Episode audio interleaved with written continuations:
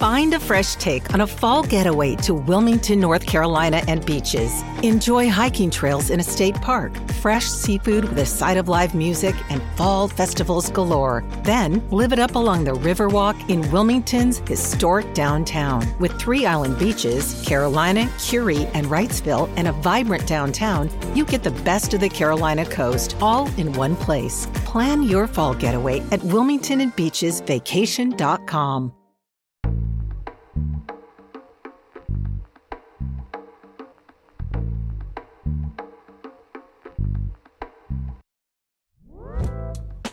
guys, welcome back. I'm so glad to be back with you guys. I've missed you guys. I hope that you have listened to Faitth's great conversations with Christy Adams and Dorena Williamson while I enjoyed the Mexican sun. But I'm so happy to be back. And I'm so happy today for our guest is Dr. Lucretia Berry, the CEO and founder of Brownicity. And she's going to be with us and she's going to talk about her new activity book for children called Hues of You. And we're going to talk a little bit about the development of positive racial identity in kids. Thank you so much for joining us, Dr. Berry. Thank you for having me. I'm so excited to be here. Here's what we want to really get into. We want to know the beginning, the origin story, okay, of Brownicity. So, why did you and your husband create it? Because if we understand correctly, y'all cre- like co-created this together, right? Mm-hmm. Yeah. All right. Yeah. Do you have enough time for origin story? Uh, I'll just make it really quick. I just I'll just do the abridged No, we version. like we like the yeah. Give us the give us the tea, the whole the whole story. Oh my gosh. Okay, but I will have to do yeah, just abbreviated points Give it us is your a whole, whole story. footnote story. Yeah. For a whole footnote. So essentially, my husband and I met integrating a historically black church. So this was in graduate school and college, and I was attending a black church, a black ministry. And then, um, then the pastor said, "Okay, we we are going to become interracially one." Now, this was a long time ago. It wasn't a trend. This is back in the 90s. So then here comes my husband and white friends and yeah with just a whole I, I call it like a divinely provoked healing inner healing had to occur for this to happen and so in that work it's like we have our roots in in a consciousness and understanding and action right so we are far beyond like superficial conversations and color blindness like that just nope way way beyond that. So my then my husband and i we stayed in contact with each other and then ended up getting married. And that's a whole other story in of, of itself. I hope to be able to write the book soon. So uh, because that required a lot of work in me. So then before we had children we were not trying to pretend that our children and even our family wasn't going to be challenged by our, our hyper racialized society. So we are this, you know, biracial or multiracial family, multiracial couple with multi ethnic children. And so we knew that our children would need tools different than what my husband and I had to navigate. So as a child, I grew up in the segregated South. My parents grew up doing Jim Crow. So my toolkit looked different from, you know, navigating race. My husband grew up in small town Iowa. He knew no people of color growing up. So he had a different toolkit. So then we were very aware like, okay, well, our children cannot, you know, benefit from the tools we had, except for we mm-hmm. have to create tools and be willing to do that. And we weren't going to do the anecdotal cutesy things like, well, Daddy is vanilla ice cream and mommy is chocolate ice cream and you are chocolate vanilla swirl. And that's cute and all, but it's really too super, superficial for a child to um to to understand um the identity that will be imposed on them Right. by the construct of race. And you know, so we needed to have these conversations so they understood, okay, here's here's my divine design. This is who i am. But they and they also needed to understand. And this is the the the identity that society will impose on me. So i say all that to say and, and yes and then we needed to do it in a way that was inclusive a way that they be, they could belong wherever they are. So it really was just spurred on by our children and then and then you know my daughter she was our oldest was four at the time. And she is actually the one who came up with this framework and said hey you know we're all hues of brown and daddy is light brown and mommy is deep brown and i am medium brown. And if she was spot on because and then we could t- tell her like yes and and we taught her about melanin and you know your ancestors geographic origins you know and, and that has something to do with your skin and sun Mm-hmm. so we were able to have these very kind of sophisticated conversations but very age appropriate and then once we had that foundation, we could then talk about race as this thing that isn't biological, but that is, you know, constructed and and why and and and all the things that have happened because of this construct of race. Now we're having these conversations very early with our children. Other families noticed. Mm-hmm. And other families would say, How come when we talk to you too about race, it feels so life-giving? And I mean, I couldn't answer that question back then. I can now, you know, and I think it has a lot to do with our roots, our origin, our origin story, and Mm-hmm. and the healing that it occurred, um, and you know, personally and then interpersonally, um, as a result of the work we did in that church, really gave us this foundation, um, or I will say like a wellspring of healing and hope. So that's what we we speak and teach from. And so way back then, you know, people will say, "Well, you should do a blog or you should do a something." And I back then was like, "I don't know what a blog is. I don't know what a platform is, and I don't know why anybody would want to have these conversations. Like, what? Like this is, you know, just for our family. Oh, okay. And now our friends, because then our friends wanted this education as well or this understanding. And then about um, 2014, then really, um, I can say Holy Spirit, right? Yes. Spirit, really, Mhm. yes, okay. Uh, was really started to talk to me and download about, okay, so yes, let's do this thing publicly and let's serve the community with this. And I still was like, what? Okay, so then we soon just started with um, it really just started with really moms gathering of all racial groups and and some families were multi-ethnic some families were or, or some families were monoracial like white moms with all white kids and you know white moms with brown kids and you know moms of color with it. And they you know people wanted they had lots of questions. And so i just started hosting these gatherings. And my husband kind of poked fun at me a little bit because he goes who hosts a gathering and has a whole like teaching segment and a PowerPoint for the and I'm like me?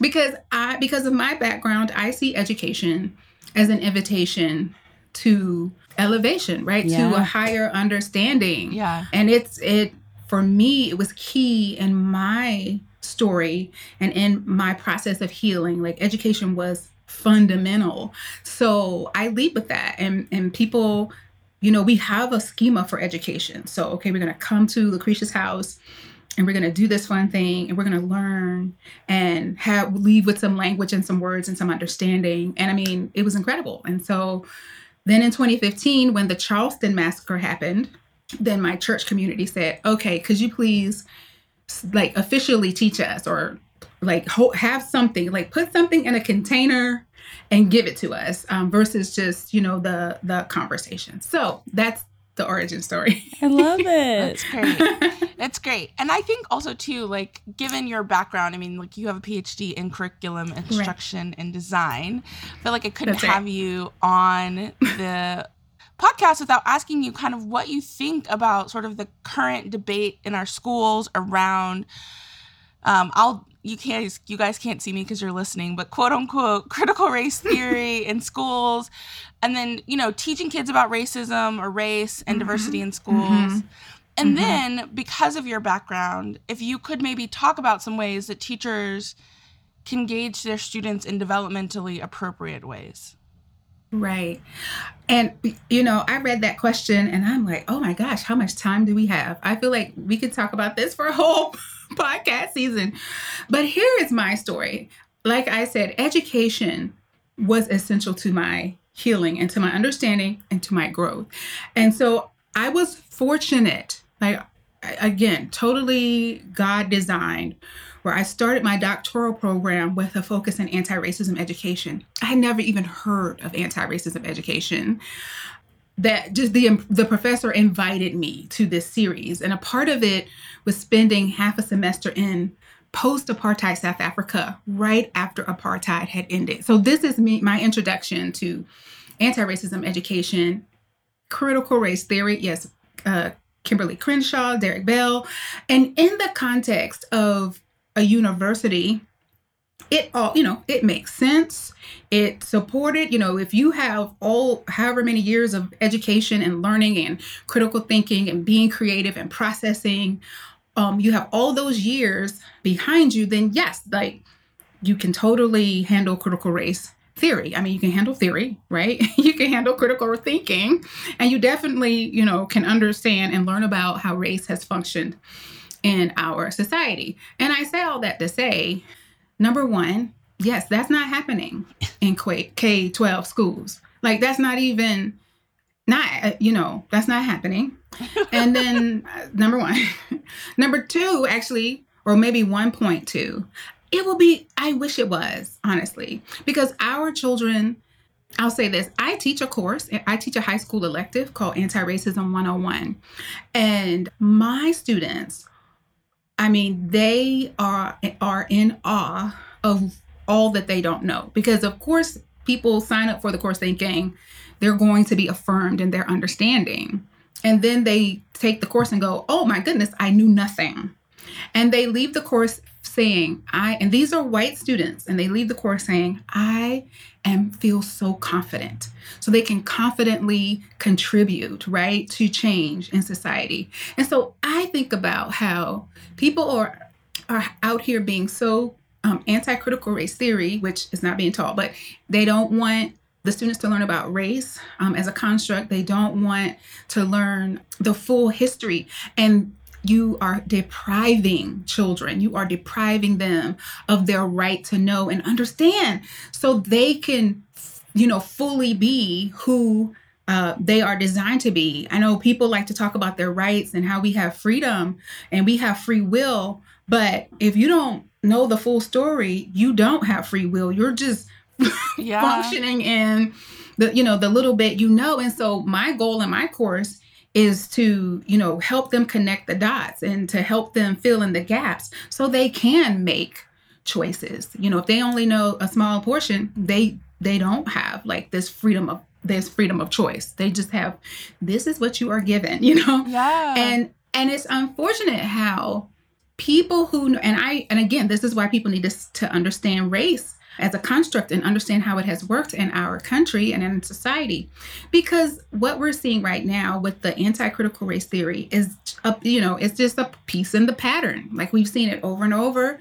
Whenever there is a group, a group or a movement for justice as laid out in the Bible, like that kind of justice, then you have you get a people people who are afraid to let go of power or share power people who are caught up in hoarding power and hoarding resources. Well yeah they push back.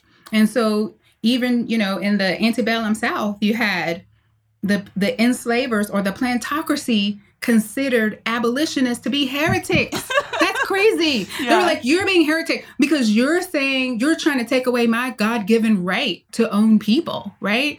And then, of course, we see the civil rights movement, construct Reconstruction and the civil rights movement. And people were saying, well, they're communist, you know, so there's always this pushback against, um, you know, love, like justice equals love. Like there's this pushback. So this whole anti-critical race theory is more of the same thing. Yeah. That was so good. I don't know if I answered your question, but it did. I mean, I just went off on a tangent. That was no, good. It was so good, and I think the just connecting it to like the history, and I think also too. Yeah. I mean, my background, like having gone to law school, and it's like where I was introduced to critical yes. race theory. It's like yes. what if you ask people like when you say this, what do you mean?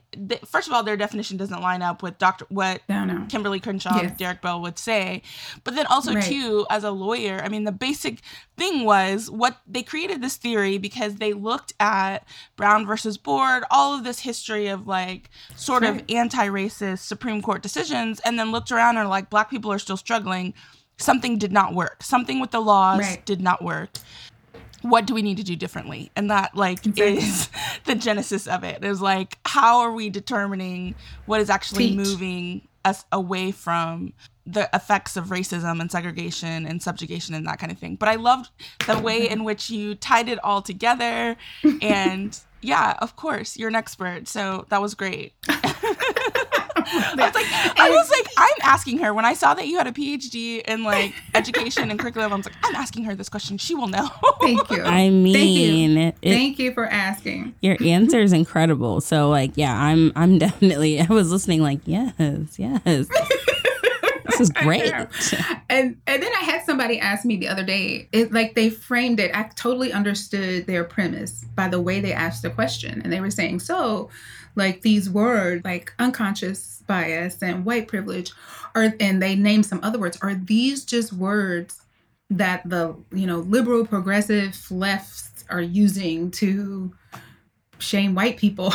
and I kind of you know I chuckle because I'm like actually the context in which those words, those terms and words were introduced. So you have, so which it's either going to be academic or it's um, like psychological, psychotherapy. Like those words make perfectly good sense. I said, what happens again is people who fear they're going to lose power, they know that strategy of stirring fear. Again, we see it all throughout history. We're going to create a narrative, we're going to stir fear, and then we're going to offer up ourselves as the saviors. So if we could, if they could stop stealing the words, like co-opting and hijacking, right, the words, Exactly. and to get people to understand like that, that's what's happening, y'all. And again. This is why we need to learn the history of race as a construct in this country because it's a pattern. And my high school students, like by midway through the year, the school year, they know they they all here we go again. Like they're going to create a story to make you know brown people the boogeyman, and then they're going to offer them up themselves up as saviors. Or you know, I could we could talk about something currently, and I'll say, where have we seen this in history? And then they are boom, boom, Yep. they are naming it. I'm you know, and I'm like, yes, they got it. yes, they got it. I mean, there's so much power in students, right? And and I just think that people know that, and so they want to stifle the power that That's young people have. That's right. So I'm wondering from you, like, just with your your work and your research, like, what's the earliest age that you have seen that children begin noticing differences in skin color, and then why is it important to speak with kids about our differences at a young age? Okay, so I am so grateful for all of the research that is available to us now that that helps us understand that babies as young as 3 to 6 months old notice differences and that makes sense. Of course they notice differences. I mean, I I use the example of my children.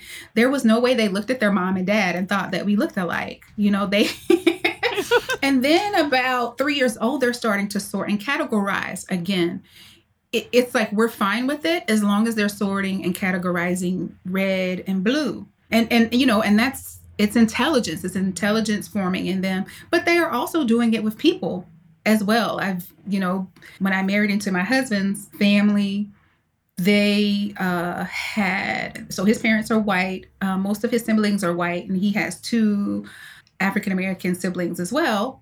And so i was like really observing the kids sorting, you know, like, oh, we have this many brown people in our family, you know. So this whole thing that was happening, which yes, they noticed. And so, but what happens is in our again hyper racialized society where we have this construct and we've placed a meaning on what we look like children are observing that as well and then if we are not having if we are not first of all providing a space to have a conversation, then they're just left alone to kind of make some assumptions on their own. So, you know, we're always, if we don't understand something, our brain will make up a story, Yeah. right? Regardless of how old we are, right? So, as kids, that's what's happening.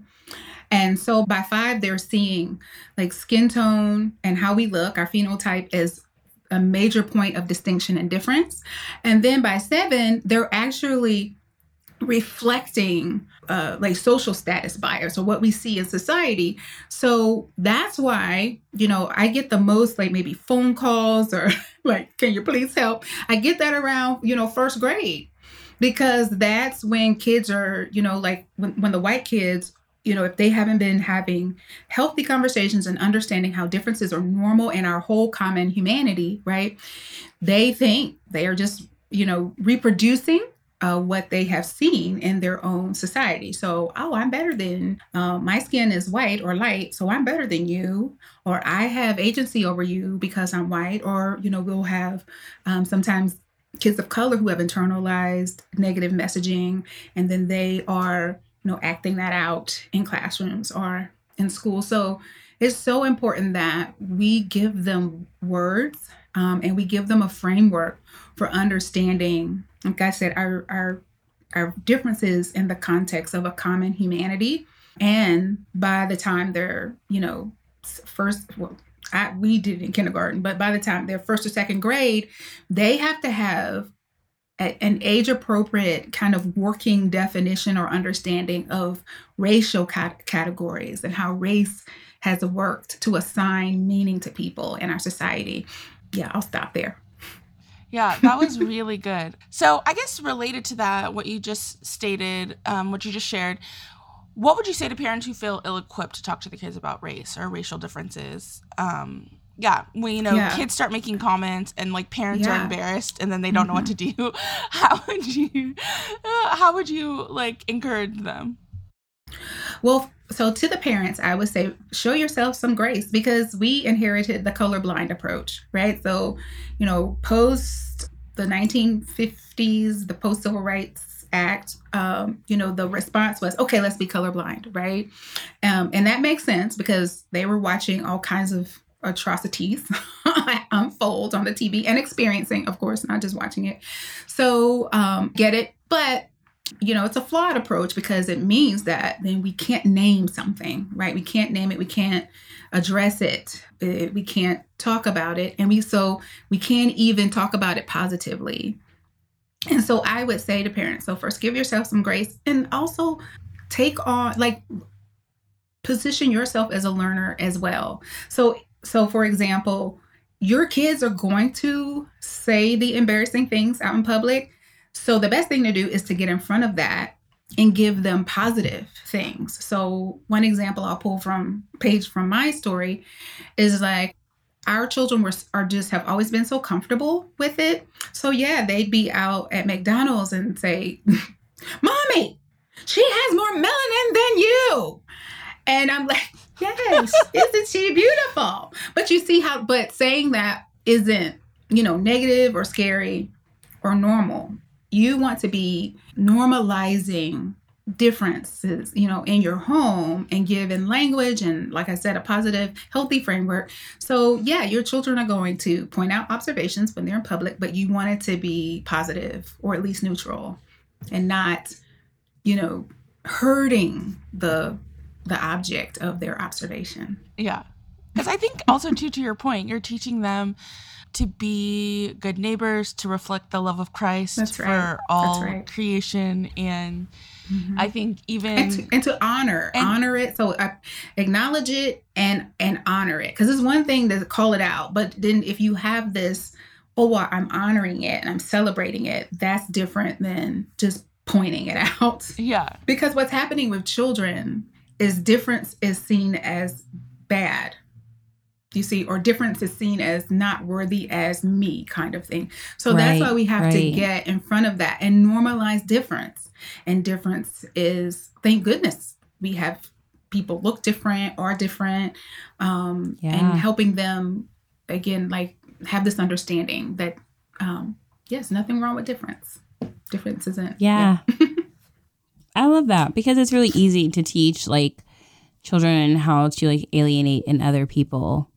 And so when you teach children about that the fact that we're all different and we all have differences, like it really helps to kind of, you know, eliminate some of those you know, mindsets and things that come up from just othering people, which is really easy to do, Right. right, in our oh, society. sure. So, Hey, it's Kaley Cuoco for Priceline. Ready to go to your happy place for a happy price? Well, why didn't you say so? Just download the Priceline app right now and save up to 60% on hotels. So, whether it's Cousin Kevin's Kazoo concert in Kansas City, go Kevin, or Becky's Bachelorette Bash in Bermuda, you never have to miss a trip ever again. So, download the Priceline app today. Your savings are waiting.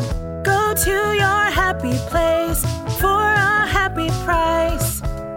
Go to your happy price, Priceline.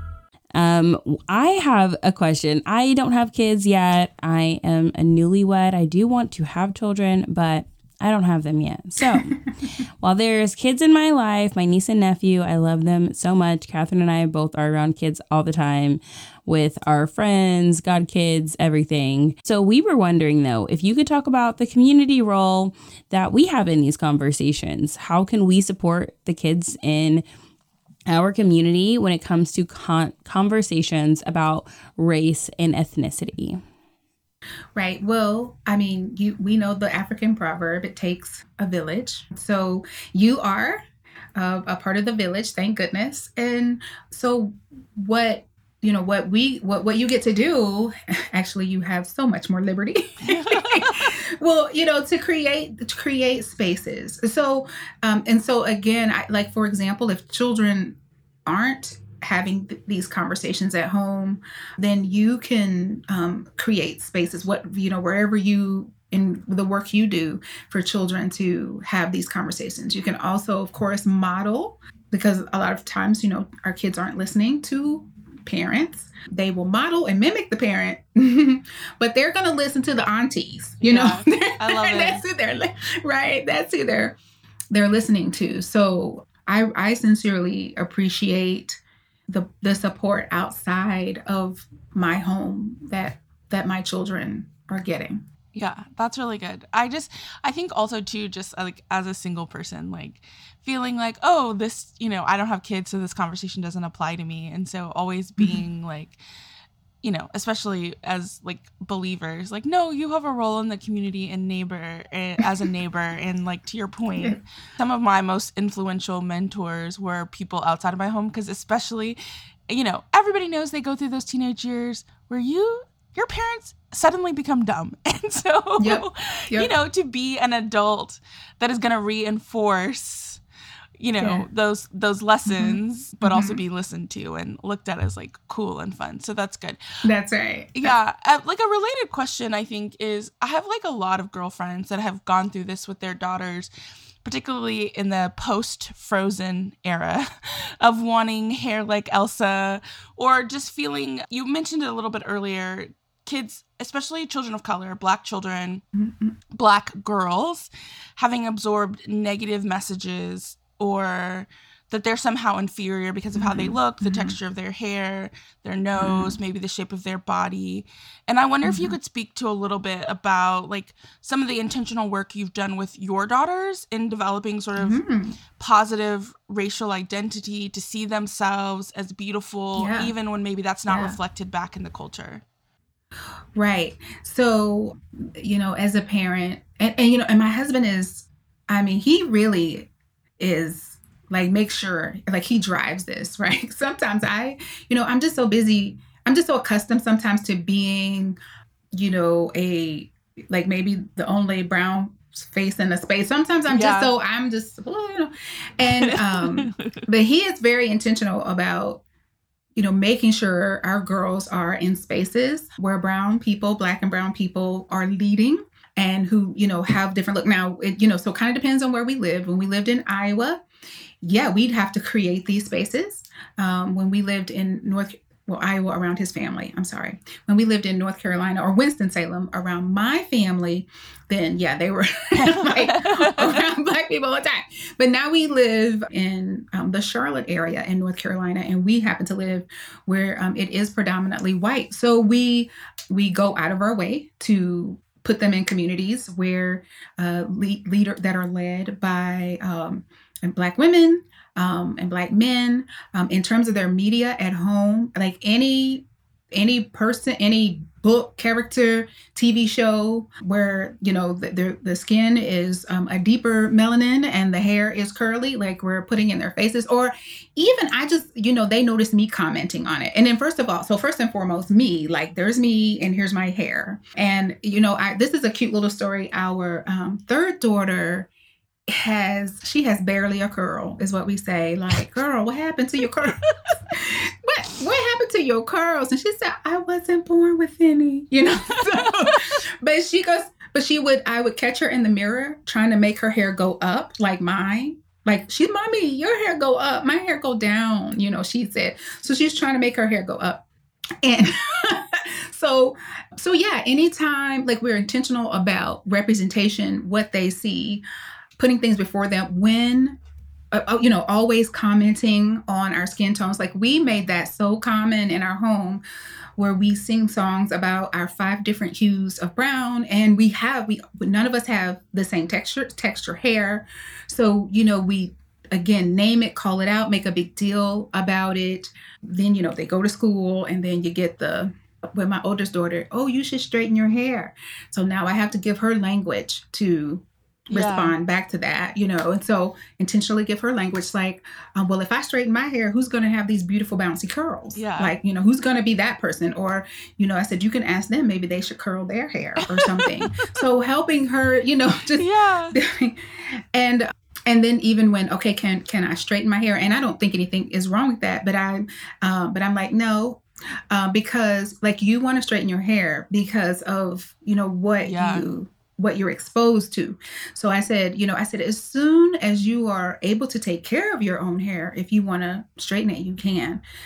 Nobody has like they are all when we do our gratitude things in the morning and we say what we're grateful for about ourselves which is a powerful practice. You have to say what you're grateful for about yourself. Each one of them has talked about like i like my curly hair. I like the the hue of my skin. I love my round nose. I love my lips. And then i want to cry but you know i'm driving to school so i have to keep it together so intentionally naming intentionally celebrating um, is what we have done in our home Honestly, that is just it's so, So sweet. I was just thinking about that. I was like, oh my gosh, like I love that. Like you're you're you do like affirmations and like what you're grateful for about yourself every day, which is such a good practice and like a great practice for kids, you know, to have to affirm themselves because life gets hard, you know, and they're going to Yep. remember that when they're grown up and they're in college and living their life and they're going to have to remember to affirm themselves and they'll have that practice within them, which is great. So the last question, but the most important question okay is why did you create Hues of You? Because this is her new book project, y'all, that is Yes, coming y'all. out really, really soon. So we want people to know why you created it. And of course, you can get it wherever books are sold. Um, but we're really excited about it. Thank you so much. Well, I'm excited about Hues of You. And it came about because here I am being invited into groups, so classrooms and, you know, ministry groups and uh, conferences and libraries to have this conversation about how important it is for us to talk to our kids and, and to give our kids the language and permission and a framework, you know, um, to actually just talk about what they're observing. And so I would do first let me back up so initially um, and people don't know this but i started doing a, partic- a particular workshop with adults so i orig- originally started this work with adults because as an educator i knew how adults were coming to the table so to speak or the class or the room you know. I knew the baggage that they carried around race. Even just the word race is a bad word for people. Like i can feel the coldness in the room sometimes. And so if I could, I saw, I knew that if I could get the adults to just be comfortable in their skin and talking about their skin, right? It provided access to then move forward on a learning journey to talk about race as a construct. And so what happened is, you know, I would get adults to start talking about naming their skin tone, drawing their portrait. We're like giggling, having a good time. The next thing you know, people are relaxed, relaxed. And then, you know, you could see the brain working. Like, wait a minute. So we are not these races of people. We're just like, you know, you know, we're one humanity, and we, you know, we have these. We're all hues of brown, and you can see this. The them start to question. So when what is race? And so when the adults start asking questions, you know, I'm like, exactly, aha. Now you're ready to learn. So that's how it started with getting adults to be comfortable. I call it the I didn't I couldn't come through the front door or the back door because when it comes to race, people have too many walls. So I had to, you know, cut a hole in the ceiling and lower and lower down through the ceiling, right? Lower That's yourself right, down. That's right. Drop Drop down. down through the ceiling and then start the healing that way. And then adults would say, okay, can you do this with children? Yeah, children are easy because they don't have walls. And so I go into these spaces Mhm. and begin to give the children understanding and language. And it was like the floodgates open they would have a million questions you know they they were like i've had i've always had these questions but nobody was talking about it and I mean, these kids were like, they would be ready. Like, they, I have some amazing stories. so, but you know, I only would have like 30 minutes or 45 minutes. and then I got to pack yeah. up and leave. And then the adults would say, well, I don't, I don't know how to answer these questions. Or they'd say, I, I don't know how to mm. take this further. And so I thought, oh, okay. Yeah. I just wrote it down and I wrote down the stuff that the kids wanted to talk about. I wrote down what the adults needed to know. And then I put it in an activity book. Oh my goodness. I just I don't so yeah, I'm so excited. I don't want people to be afraid to learn. Fear is such a barrier. So I'm like if mm-hmm. I can give mm-hmm. you a tool to, you know, and if I can just lower this down through cut a hole in the ceiling and come in that way, you know, it's like I bypass the fear barriers. And then before, you know, people yeah. are all in and asking questions and ready to learn. So it's like an anti fear tool. oh, that's so great. I love it. I love it. I, and I that's it. really powerful. Fear is a um, barrier to learning. And I think you said something earlier about um, asking questions and sort of the humility of yeah. asking questions being sort of the gate that opens. So, like that, having a posture of there it is. is really important. There, there it is. Oh my mm-hmm. goodness. This has been an incredible Yay! interview and we're just so grateful for your time. But before you go, we have to do our favorite segment. It's our favorite segment and yours. Go off, sis.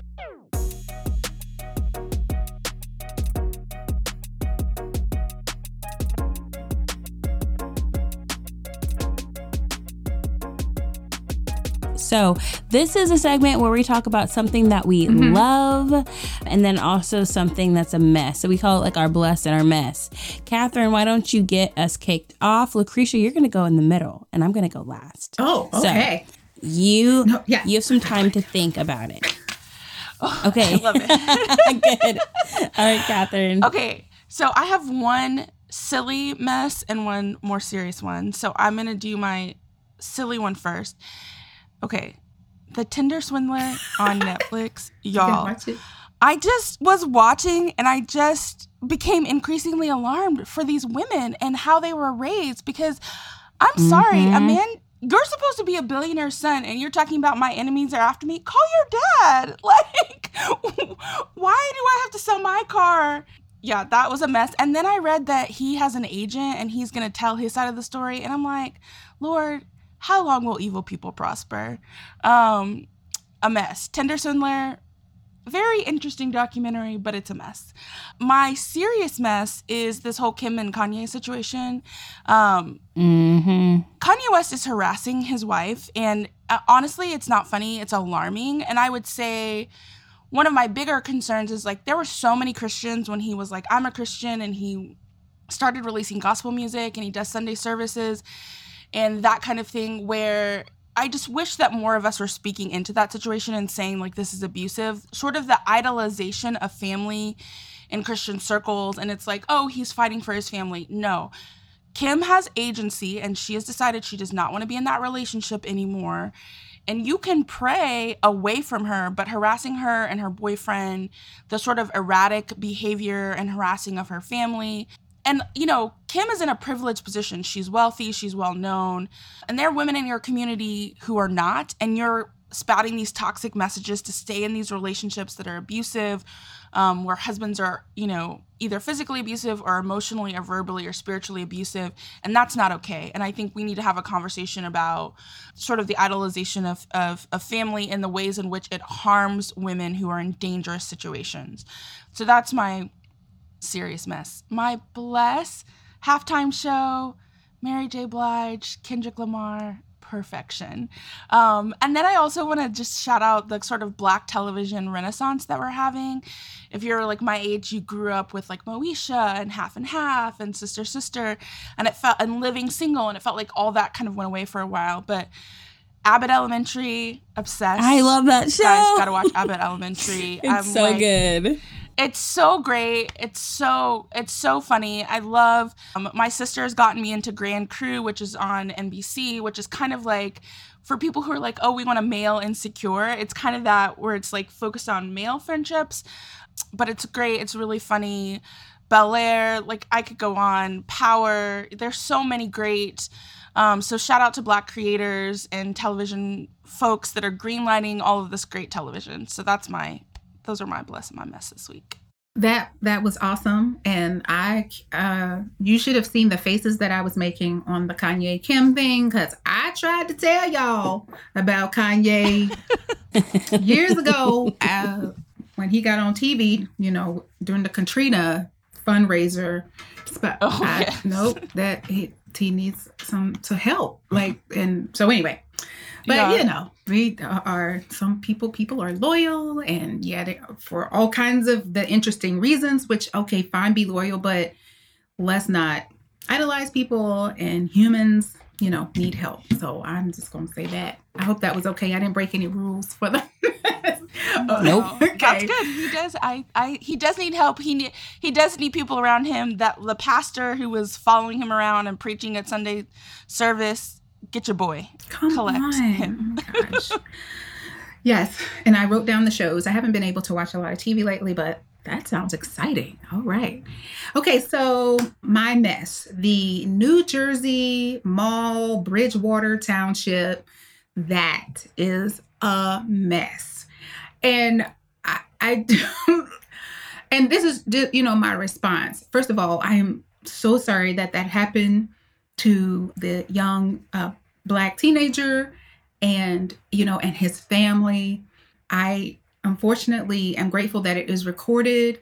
And i know you know like a parent sent it to me and and i you know my response was if you were to ask if you were to ask the group of people or the the mall security if they were racist of course they would give an you know emphatic no i am not and again, this is why we need to, you know, we need to be educated um, because a part of understanding, you know, race and and race in our society is to understand how we have been so formed and shaped by it that we have these unconscious bias. We have these these parts, these thoughts and emotions that no, we did not give permission to be in our brain and in our heart, but they are there. And, you know, we need to be able to acknowledge it so that we don't do stuff like that. Um, so that's not our reaction. And I just looked at the whole crowd, like the whole crowd. Uh, no, nobody was behaving uh, the way they should, except for the young man who was being handcuffed. I mean, I'm grateful that he obviously has a heart of of, of justice and fairness as he was standing up against the bully who was then treated like the hero. So, So go ahead. for oh, those Oh, who don't know or hadn't seen the video, I'll just Thank you. describe it to you where they're a group of teenagers, they're arguing and fighting, or they're arguing with each other. A young African American man kind of stands up, and then the a young white teenager, they get in a physical fight. The cops show up to break it up. At this point, the white teenager, when they show up to break it up, a white teenager, he's on top of the black child. So he's clearly the aggressor the you know black child is like defending his face the police run up pull the white kid off take him off to the side and then arrest the black teenager what i thought was interesting to your point and kind of the work that you do is that the the the girl who's recording is like it's because he's black and then i read where the white teenager was like i went up to them and i wanted them to handcuff me too. And they were like no. And i you know he was apologetic. Like of course teenagers boys their brains are not fully developed but the fact that he had enough awareness and that his mom was like yeah we don't think this is right that like my son was the aggressor in this situation. And this black kid was traumatized um, and handcuffed. And yeah. So if you haven't seen the video that's yes it, it very clear racial bias towards african american children to see them as criminal even when they're the victim Yeah, and and and it's such a um I don't know, it's just such a great example because it's like, you know, kids hanging out at the mall. That's something that teenagers do.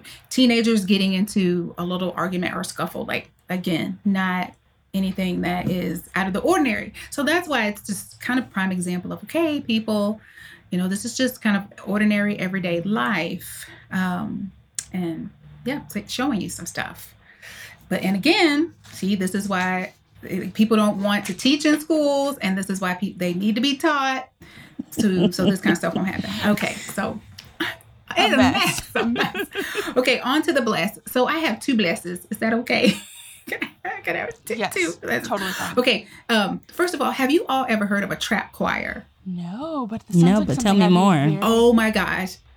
And I don't I don't know how to explain it. I like my husband is is like we're going to this trap choir concert because his barber is in the trap choir here in Charlotte, North Carolina. I don't even know what that is. And um so I'm all like okay, whatever. We're going to go and get there and it is the most incredible like show of joy, creativity, like I, it was just amazing. So it's a combination of like yes, trap music, uh, black gospel music, uh, church, Hey, and Okay. club. Um, I it, this is It for was- me. This is for me. I'm like, Exactly. what? That sounds Who- amazing. Who who created? Your husband is He so really, cool. girl, he really is. He really, really is. We're going to, and so I cannot wait till they do it again. It's because I'm like, I'm making people come. Like, you have to come. I was trying to tell my sister about it, and I'm like, here, let me just show you a video. Like, I can send y'all a video after this. And she, just from the video on my phone, was like, she was she was she became an instant fan. She was like, I want to join the choir. I want to be a I mean the trap choir. I want to be a groupie. I do kind of feel like I'm a groupie. Um, I yeah, and I'm like, y'all, this needs to be something that's at least every month that you're doing. It's so much. I mean, just in the the whole room was just filled with. I, I say, if somebody came in there sick, they left healed because that's just how powerfully Wow. fun all the good energy and all the good stuff and the i'm like in one minute you're like dropping it like it's hot you know in a very fun way and the next minute we're like praising with the tambourines and shouting and praising the lord and it was so fun i was like this is all the, the good things of the culture. Just all put together and you pay whatever $15 and it was amazing. So That's yes great. i think they're going to be love at the where are they going to be next? Like i think the CIAA the basket big basketball tournament that anyway they'll be Oh, there yeah. anyway. So i yeah i know we don't live near each other but yeah if you if they ever come your way please go. It's incredible. Okay and then the second bless is um, i am just so grateful for all the support um, in my community that I have been getting this week around this book launch. And like I said, I don't live in an I live in a predominantly white area, a little bit rural, a little bit, and but people are like excited and they're inviting friends to the. Um, we're having like a big launch party and they're inviting you know and they're like can i share it with my kid's teacher can i share it with the school can i can i da da da like yes and so i have i went to do something yesterday and i saw there was a poster up you know the local bookstore did a story on it. Um the local media wants to you know do interview and i so i just want to take the time to express the gratitude for the support of this um project. I'm like people are really ready to grow and they really want the tools to grow. So bless bless bless I love it. That's beautiful. This is so good. um, okay, I'm going to start with I'll start with my bless because it's a good thing and because my mess is a little heavier. So we'll we'll end with the mess. Yeah. But my bless is just for black creators. Like I'm really inspired by black creators and innovators right now. Just doing so much great work, just like Kathryn was talking about, from TV shows art, music. There's just a lot of inspiration I'm seeing. And so it being Black History Month, I have continuously find myself so thrilled to see black people pushing barriers um, finding new avenues for their creativity not giving up getting there writing their screenplays and their pilots and shows and like you know working in broadway whatever that looks like. It's just really great to see. And it just goes to show that like we have a lot to offer as people and as a community.